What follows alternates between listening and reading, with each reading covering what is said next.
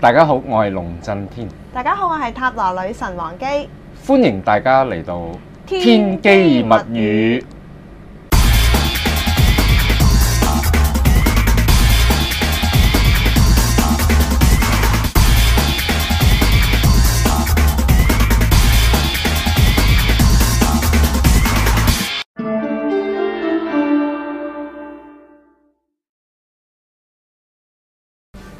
好，咁今次呢，我哋大家睇一睇呢一個感情嘅個案嚇。我成日都話噶啦，一個個案嘅分享呢，可以呢令到大家呢知道多啲嚇實例，可以係 practical，實際上應用喺個感情生活上面嘅。係，跟住就嚟一個博弈三部曲咁樣。好， 我哋一齊睇一睇呢一個個案係點樣先。嗯， Case Study。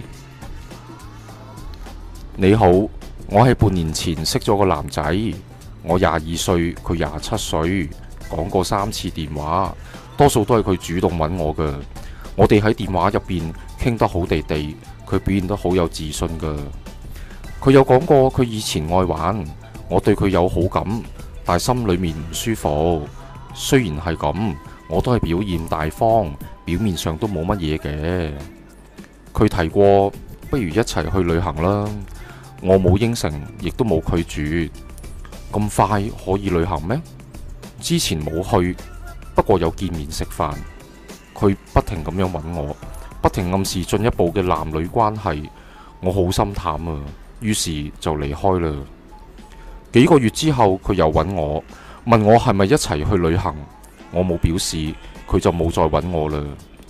佢到底想點㗎？搞到我心亂如麻。我對佢係有感覺嘅，但係冇安全感啊！我係拒絕佢，定係俾佢一個機會呢？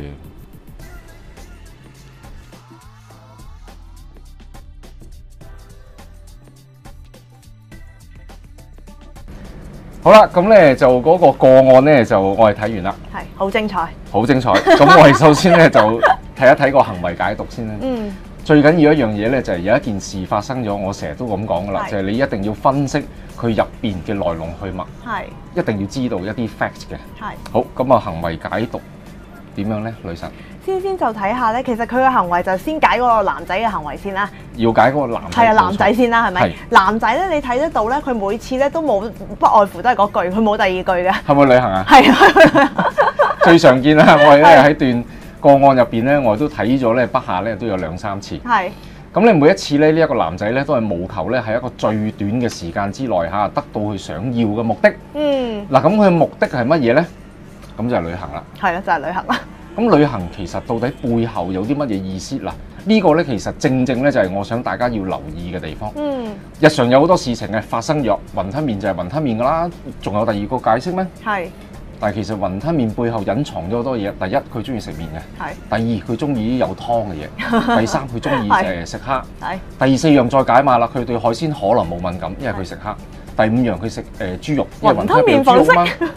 咁豬肉，咦，佢又唔係回教徒。係係嗱，呢一啲其實就係我想大家要分析同埋要諗佢背後嘅咦，意義。你有冇諗住改名做福爾摩斯啊？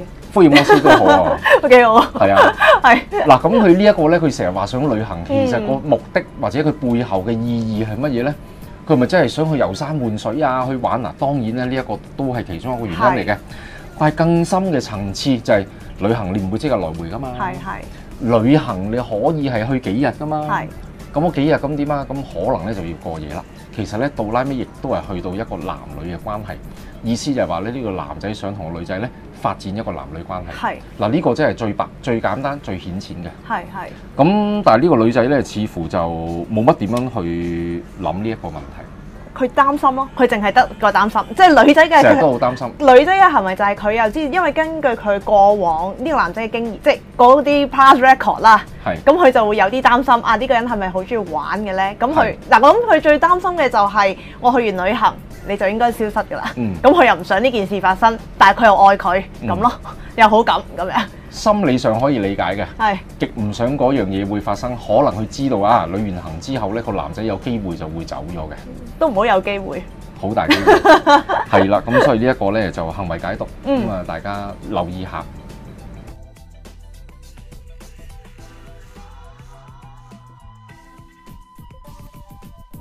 好，咁咧就去到第二個重點啦。係咁咧就係我哋一定咧就要理性分析，係面對現實。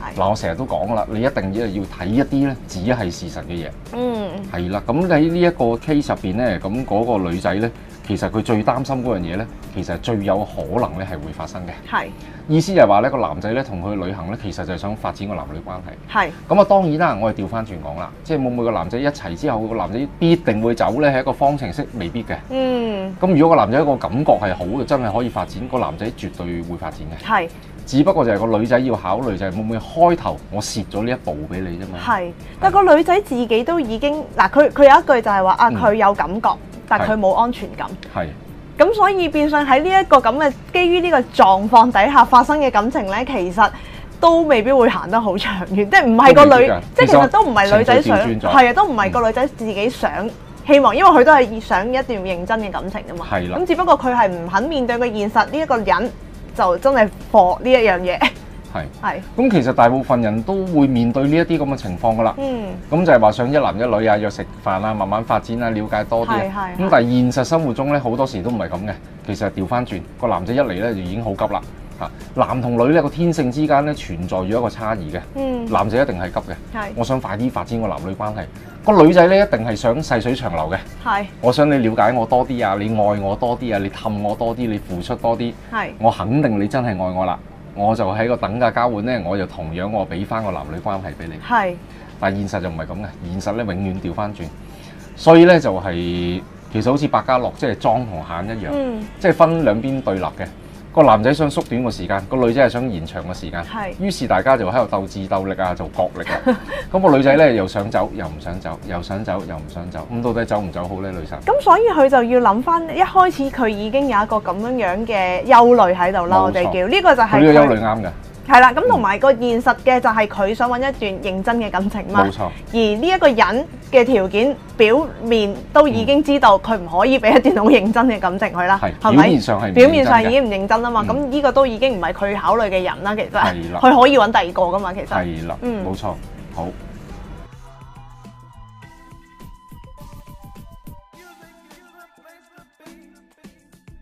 好啦，咁最後咧就嚟到頭先女神講咩啊？博弈三部曲，係啦，就係博嘢最後決一定步啦就。係博弈上嘅決定。嗯嗱、我成日都講啦，你分析咗件事，解碼衡量晒所有嘅利害關係之後，到拉尾你只係會做出一個決定，就係、博弈上面嘅決定。嗯呢一個決定未必一個最好嘅決定，但係佢一定係當其時嗰一刻係一個最正確嘅決定。係嗱，人冇可能咧可以好似哇，即係天機預測呢個天機，我未來所有嘢都知道，你只能夠咧就喺你眼前咧揾到一個最有利你自己嘅決定。係，即係以最係博弈嘅，其實可以解釋少少博弈就係用係最少嘅資源去換最大嘅結果啦，可唔可以咁冇錯好似一講啊個槓桿嘅原理啊啊？係，永遠都係咧付出少少，收穫多多。嗯，嗱喺呢一個博弈上面嘅決定咧，佢唔難做出唯一嘅決唯一嘅決定。係第一樣佢要諗咧就係佢本身係要一個認真嘅感情啊嘛。係第二樣咧就係呢一個男仔係咪俾到一個認真嘅感覺俾佢咧？係而第三樣嘢啦，呢、一個女仔咧已經係睇到咧呢個男仔係唔認真嘅，係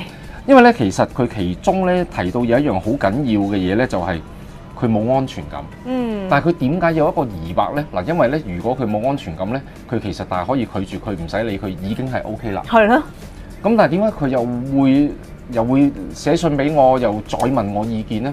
就因為佢又有 feel，感性咗啦，感性咗，佢對呢個男仔又有感覺 係。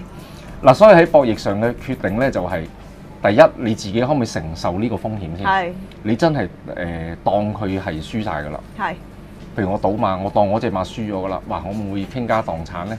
如果你唔會嘅，你負擔得起嘅，咁我覺得係 O K。係如果呢個女仔咧，佢係負擔得起嘅，個男仔你當佢同你女完行之後，佢走咗㗎啦，係你會唔會願意受到呢一個傷害？哦如果你嘅答案係願意嘅，咁你咪去咯，係咁咪完咗㗎啦。係咁可能有人又會奇怪，哇，師傅，咁啊你咁樣嘅，誒、明知個男仔去去呃你嘅，嗯明知個男仔咁樣嘅，唔會有人制嘅喎，即係可能有人會有咁樣嘅疑問， 嗯，但係實際上又未必嘅喎。譬如如果有個女明星請我去旅行咧，冇李任嘉欣何又附帶條件，嗱你間其中一個啦，即係舉例 啦。咁咁我一一定制嘅喎。嗯調翻轉啦，一個女仔啦，咦，如果係阿劉德華，即係同佢無條件咁啊！嗱，我我講明我就唔係同你諗住發展噶啦，係俾咗個 offer 俾你，我就同你可能去日本去玩七日啦咁樣。咁可能好多人都制嘅喎，係，即係當你當好似師傅咁樣將佢放大無限量放大咧，嗯你要你就將佢無限量放你就大會攞到嗰個答案嗱，啦。我再講清楚，好清楚，重提一次啊！啲李嘉欣啊、劉德華，我完全係舉例 啊，即係冇任何針對性啊，有好多人成日誤會咗嘅，係啦。嗱，咁啊呢個情況咧，個女仔要衡量啦。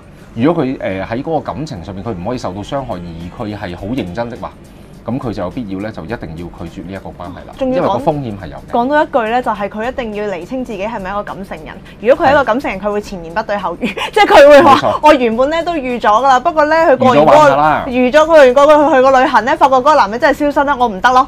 又唔得啦，又唔開心 啦，嗱咁啊唔得啦，係咁呢一樣嘢就感性咗啦。嗯咁咧希望大家喺呢一個感情嘅個案分享咧，可以學到嘢啦。嗯，好，咁今集嘅節目時間又差唔多啦，咁我哋下一集再見，拜拜。拜拜。